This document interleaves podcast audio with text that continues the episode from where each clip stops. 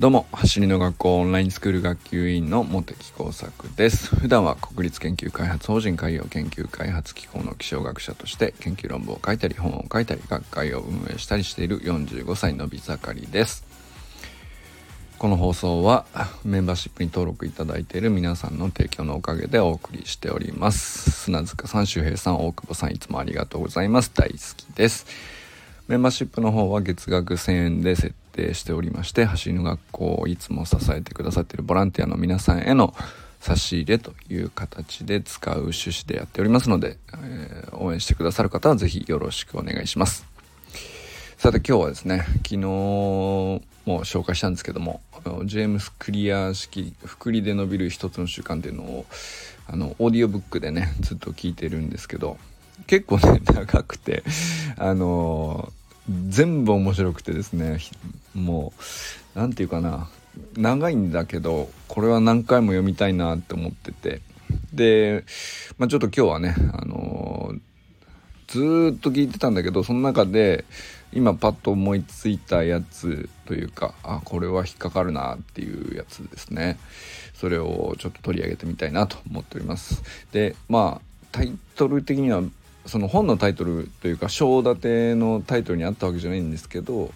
まあここのとこずっと挑戦挑戦挑戦って 言ってるから まあ挑戦をキーワードにして結びつけると僕の中での理解っていうのは挑戦する習慣っていうのが、まあ、いかにして作られるかみたいなそういう話を昨日したんですよね。でまあそもそもアイデンティティをどう信じるかどう作り上げるかっていうところが、うん、まあ一番根っこにあるよっていうのが昨日の僕が伝えたかったことなんですけど、まあ、じゃあそれができたとして、まあ、さらにその先どんどんいろいろんなことが習慣に巡るねあのいろんな話が展開されるんですけどもう20章とかあるんですよね 全部でね。本当にすごい充実した本で、えー、360度網羅されてるなっていう感じの本なんですけど、まあ、その中でね、えー、まあ、終盤に差し掛かったところでおおと思ったのはあの挑戦する習慣をじゃあまあなんとかしてねこう軌道に乗ってきていろいろあのトレーニングを重ねたりある程度は結果も出てくるかもしれないですね。でそこまでまあ例えば3ヶ月とか半年とかなんとか続けてちょっとずつ結果が出始めてきたと僕もねそういう時期ありましたけどででもまあ僕の場合はね半年ぐらいのところでだいたい最初の、まあ、ランニングからスプリントに変わって綺麗に変わって結果が出たっていう時期があったんですよね。でそこまではめちゃくちゃ楽しかったです。まあやればやるほどこう結果が出ていく感じがあのあったので。ででも大体その基礎みたいなところをある程度できるようになると今度伸びにくくなっていくのは当然ですけどまあレベルが上がるってことはその先の0.1秒の重みが変わってくるんですごく難しくなりますよね。でそこでなかなか伸び悩むというか伸び悩むっていうよりは、まあ、やトレーニング自体はやっているんだけれども、うんとまあ、タイムにそんな直接すぐやったからっつってこういきなり現れるみたいなフェーズではなくなっていくというかまあでもそういうところでも積み重ねていかなければ次の0.1秒0.01秒もないっていう世界に入っていくわけですよね。でまあそこの話だなと思いながら聞いてたんですけど、まあ、要するに挑戦するっていう習慣を手に入れたらその次の敵っていうのが現れてですね まあ敵というのか、うんまあ、敵とは表現してなかったですけど僕が感じたのは、まあ、そういう習慣をじゃあ今度崩してくる次の障害というかそういうものは退屈だということなんですよね。退屈そのもの飽きですね。えー最初はねその習慣化するまでに飽きちゃうっていうまあいわゆる三日坊主みたいに言われますけどそれっていうのはあの意外と、まあ、ノウハウっぽいその習慣化の理論ってたくさんあってまあどれか合うものを使えば意外とできちゃりするんですよね。でまあそんな習慣化のノウハウとか知らなくても、まあ、たまたまこう条件が重なって習慣ができちゃったり自分が無意識のうちにねそういうものもありますよ。その環境条件が揃ったり仲間が良かったり、えー、たまたま自分のねうんと求めているものとってあったプログラムが合致していたりとかまあいろいろあります。でまあ何にしても最初の、うんと、3日坊主を乗り越えて3ヶ月まで行くっていうところの習慣化っていうのはいろんなノウハウがあって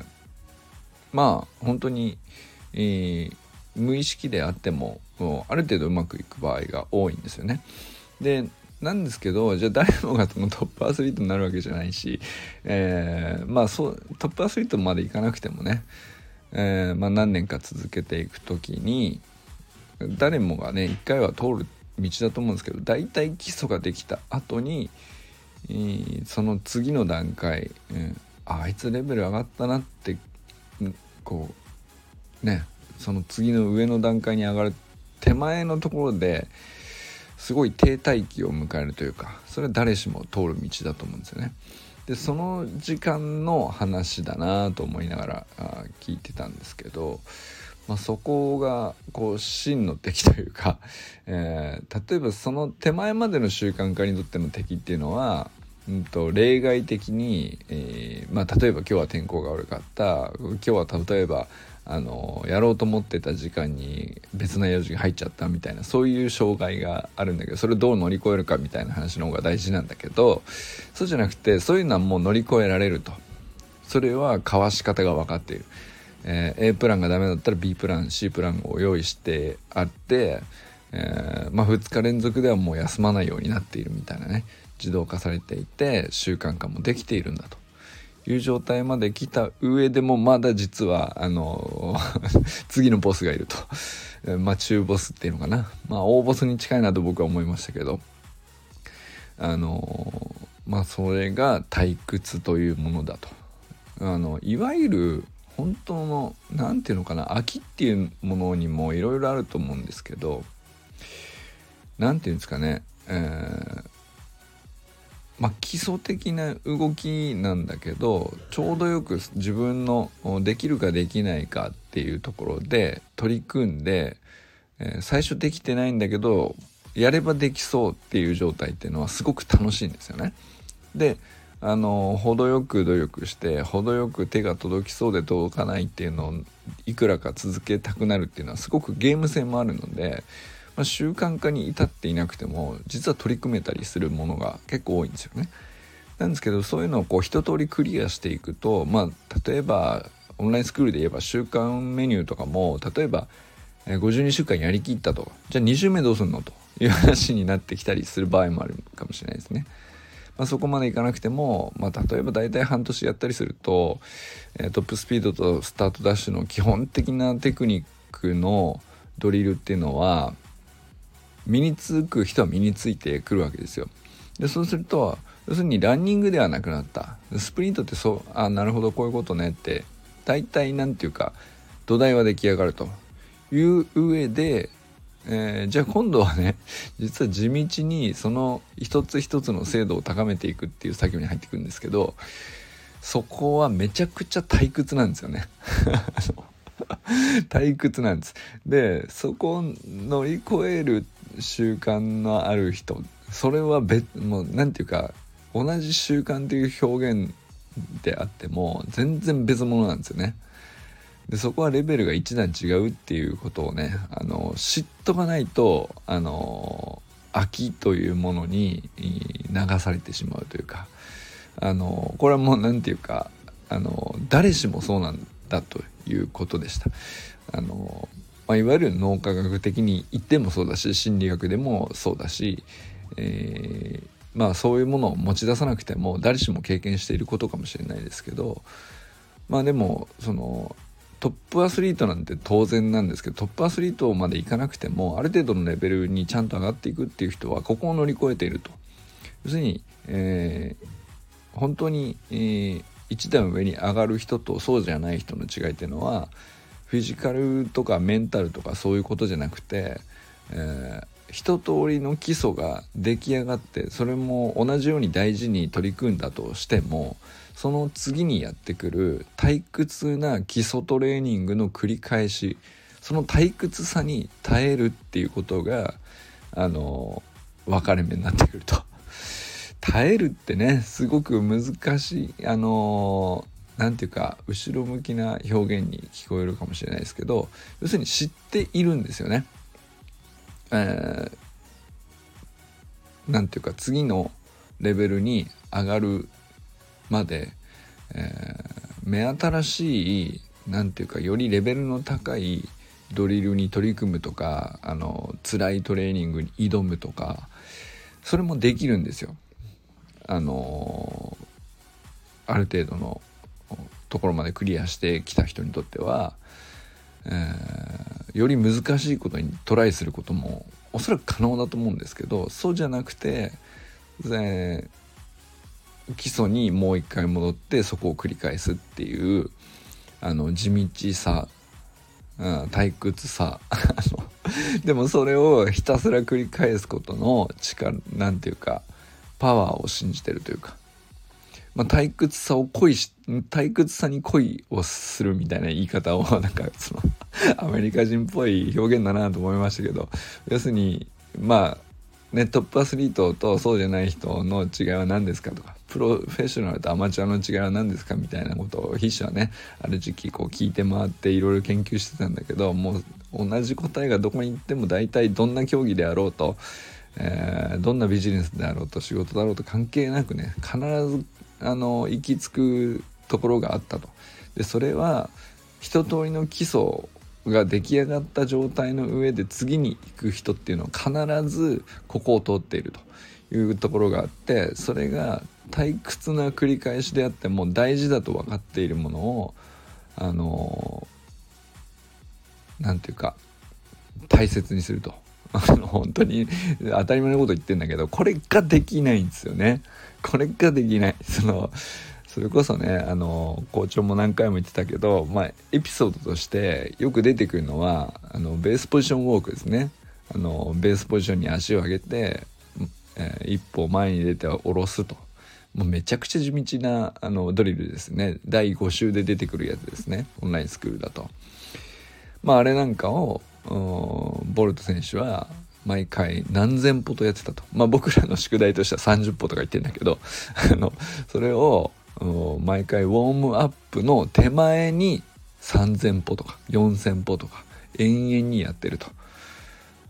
まあ、この繰り返しを1年2年3年4年ってずっとやってるっていう先にあの世界があるというような話をねしてましたけどまさにそこだろうなと。でボルト選手にとってだってベースポジションウォークを例えば4,000歩やるっていうのが楽しいはずないですよね。で退屈じゃないはずないんですよ だって上げて下ろすだけだから目新しいわけがないんですよねでそれを毎日やってるし何年間もやり続けているわけなんですけどで退屈にならないわけがないんですよねどんなに分析したってどんなに自己分析したってどんなコーチが声かけをしたってモチベーションがあったって関係ないんですよ。もうそんな世界じゃないんですよね。だからモチベーション云々でどうこうできる世界じゃなくなっていくんですよ。モチベーションでそこを乗り越えることはできない。退屈さをモチベーションとか情熱とか世界一になりたいとかさ。なんかあの夢や目標でどうこうできる世界じゃないんですよね。ただ単純にその退屈さを大切にすると おかしなことなんですけどでも退屈なあの地道なものっていうのを大切にできる人だけが結果的にまあもともと持っていったあの情熱に従った目標であるとか目的であるとかそこにあの大きく近づく日がねこういつ来るか分かんないです。でも要するにまあある程度長く継続しなきゃいけないわけですよ。でただ単にこう闇雲に継続して戦略性がないのも違うんですけれどもあのただ、えっと、本当の基礎の基礎の土台になる部分のまあファンダメンタルというのかあの完全にこう分解していった時にのどうにもこうこれ以上、えー、分解できなくなる部分までの落とし込んでいった基礎ですね。まあそれがあの走りの学校でいくとベースポジションであったり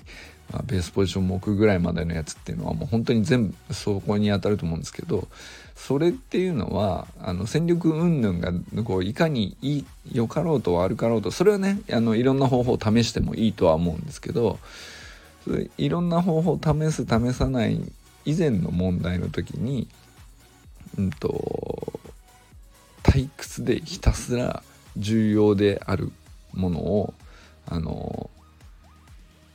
モチベーション云々じゃなくてで習慣化云々のレベルでももはやないですね。だって 楽しいから続けちゃうとかそうあの自分はこういう人間だと信じているからやりやり遂げるとかそういうレベルの話じゃなくなってくるんでそこまでいくとね。でもまあ例えば野球で言ったら素振りとかそういうのもものもそうなのかもしれないですね。キャッチボールもそうかもしれないし。えー、サッカーだったらリフティングみたいなものかもしれないし、えー、それぞれのスポーツでもそういうものがあると思うんですけど。まあでも要するに本当にその根っ このね一番基礎に落とし込んだものっていうのはもうつまんなくなっても続けてつまんなさですらもあの好きにならなきゃいけないみたいな。そのレベルになっていくっていうね、まあ、そこが要するに、えー、まあ、これ真の敵みたいなあの敵対的な表現もできるんですけどでもうーんまあ必ずしも倒す倒さないの話じゃないか敵っていうのが、えー、ふさわしい表現なのかちょっと分かんないですけどでも認識としてはその退屈さにまで、えー、至ったらそれぐらい、えー、基本的な動作っていうのがある意味完成されつつあるというか完成度が上がってるっていうことでもあるんですよね。でそこを知っておくっていうのはすごく大事なのかなと思いましたね。あのまあ基礎だからといってあの僕なんかのレベルだとまだねそのベースポジショングラグラするなとかっていくらでもあるし、えー、まあ動画撮ってみればちょっと姿勢が崩れたりとかちょっと納得いかないとかっていうのはいくらでも残ってるんでまだそういうレベルじゃないんですけどあのじゃあちょっと首が出ないようにもう一回トライしようとか毎回同じようにできないとかっていくらでも修正欠点が残ってるんでまだ退屈っていうレベルに入ってないんですけどあのでもそれがじゃあ今度できるようになったらそこで終わりかっつうとそれをその状況になってからが実は勝負だという世界があるわけですよね。じゃあその退屈な時間をどれぐらいうーん大事に過ごすことができるか。まあある意味ね完璧な状態にまでなった上で、えー、それを継続した時間が長い人が次に行けるわけですよ。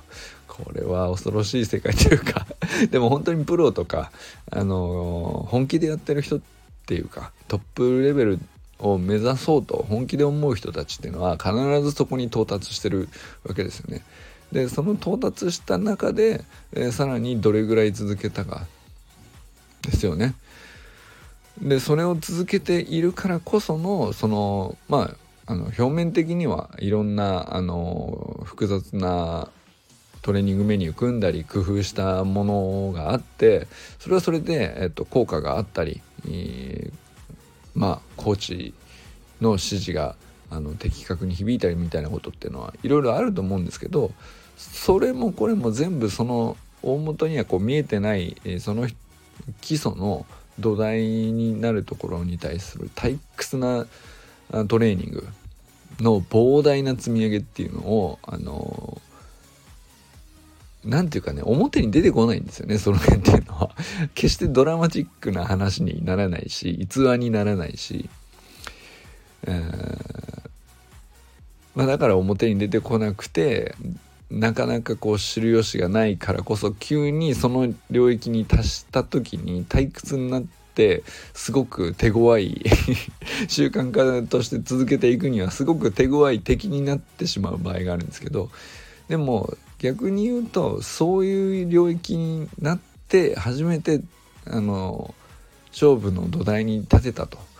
あのいうふうに認識知っていれば認識できるじゃないですか。でそこって結構大きな違いかなと思いましたね。まあ実際には本でもそういうことが書かれているんですけどそれを知っているそこが大事だと最初から知っている人は退屈であることにも、あの動じないと。まあ、全然退屈で結構ですよと いう状態で入るかあの退屈になってきたな次のトレーニング変わり映えするやつもっと効果的なやつがあるはずだとあのこればっかりやっててもねあのあんまり伸びなくなってきたし、えー、次のステージに行くにはもっと厳しいトレーニングが必要だとかもっと複雑なあのドリルが、あのスタートダッシュには必要なんじゃないかとかね。あのいろいろ考えちゃうんですよ。でそれはねこう脳みそ的には雑念とか言われたりするかもしれないけど、まあ、習慣化っていう観点から見るとその退屈さの領域に入った時にそこの罠にはまってしまう人はそこで脱落するよっていうね。すごい厳しいことが書いてあるなと。思いましたけどでももう本当に例外なくそこをまあ退屈になり始めた。要するに基礎が完璧に仕上がってきた。土台のところができてきたところでさらにこう上塗り上塗り上塗りと。漆を重ねて塗っていくようにねあのひたすら塗り直して塗り直してみたいな感じでこう、うん、積み上げていくとあの出来上がったものの上にひたすら塗り込んでいくっていう、まあ、その退屈な作業に近いようなところっていうのをあの分かっててその時期を迎えるのはねあのすごく大きいですよね。うん、まああのそこまでガチでやる人向けの話ではあるんですけどでも例えばあの僕はねまあそこそういうトップアスリートになろうとしてやっているわけじゃないけどあのまあスポーツじゃなくてもさまあ仕事ではあの本職としてやっているものがあったりするのでそこに関してはやっぱりそうだなとやっぱり実うん、すごく同意するものがありますしね。あのー、つまんない話だなと思いながらもでもそれをやらないことにはひたすら自分の実力っていうのは落ちてってしまうだけだっていうのはおっしゃる通りですよって話なんですよね で本当に落ちていくっつっても急に衰えたら危機感があってあのあやっぱりやんなきゃって気づけるんですけどそうじゃなくてあのある程度できているしそんなにすぐに、えー、実力が落ちていくこともないんですよね基本的な土台ができてしまっていると。じゃあ退屈だからってやめて別な目新しいことにどんどん手出して、えー、しまっても大きな問題はないんですよ。特別その支障があるというか急に実力が落ちたりするわけじゃないしうんまあ要するに大きく花開くっていう未来がないというだけの話なんですよね。だからめちゃくちゃその、うん、厳しい話ですね。であのそしてあの何て言うのかなあのサブリミナルというかあの全然気づかないうちに僕らが気づかないうちにその退屈というやつはですねあの習慣を壊していくんだという まあなんか恐ろしい雰囲気で書いてあるっていうのも面白いなと思いましたけど。でももう趣旨としてはポップなんですよね。敵じゃないと。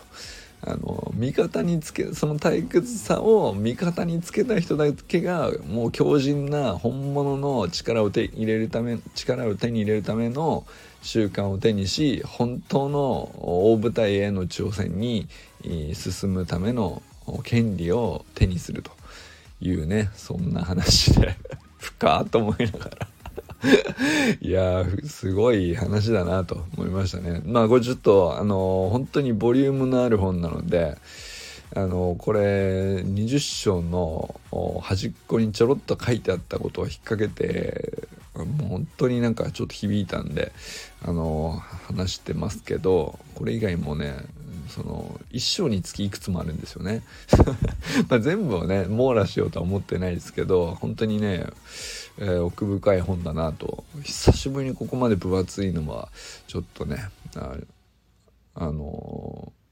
ー、なんだろうね。タイトルというかテーマとしてはめちゃくちゃシンプルじゃないですか。福利で伸びる一つの習慣っていうね、まあ、昨日も言いましたけど1%の改善っていうのをひたすら繰り返して1%改善したものをさらに1%っていうのが複利って意味ですよね。だから掛け算でいくと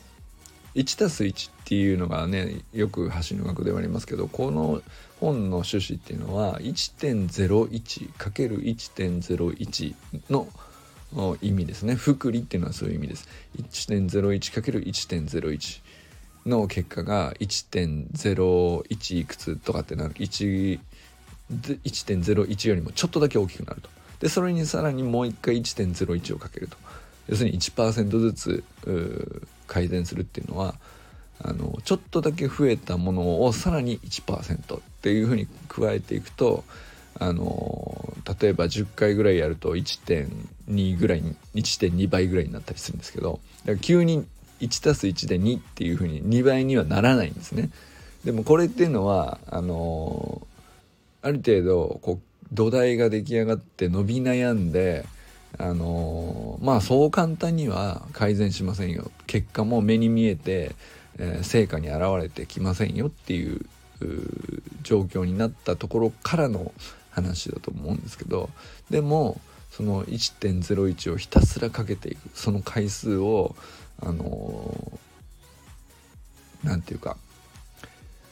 で決してね1を下回らない。0.99にはならないように。とにかく1.01以上の何かをかけていくかけていくっていうのをそれが継続していくことのパワーを将来的に生み出すわけですけど、まあ、それがね20回30回40回ってこう繰り返されて50回60回って。もう本当に途方もない話なんですけどでも一回一回に関しては本当に1%で構わないと。そんなに大それたことをする必要はないっていうような趣旨なんですけどねテーマとしては。でそれに沿った話があのまあ、具体的に掘り下げるとこういう話だよっていうのがいろんなテクニックで書かれていたり、脳科学的に、分析してみたり心理学の世界の表現にするとこういう言葉で言われていたりこういう実験があるよっていうエピソードが語られてたりもうめちゃくちゃボリュームのあるねあの本当に読み応えのある本なんで これは本当に面白いんで、えー、めちゃくちゃおすすめですそしてまあこういうこれを読んでいくと大体確かにトップにいわゆるトップにいる人っていうのはそれに沿った生き方をしているなっていうのがすごくよく理解できるんじゃないかなと思いますね。だからそれはもうその僕らからしてみればあの和田健一という人だしまあ、和田健一校長だけでなくてもいいんですけど、まあ、自分の身の回りにいる誰かでもいいですし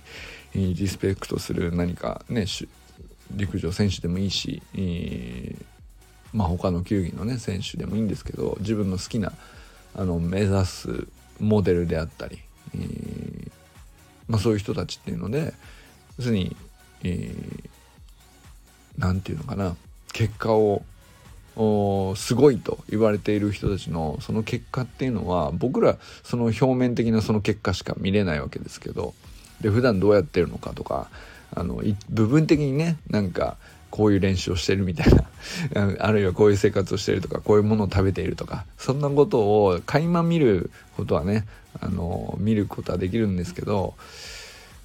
それさすがだなっていうぐらいにしかならなくてあんまりこう例えば自分の普段の生活に落とし込んだ具体的な話としてこう分解してこう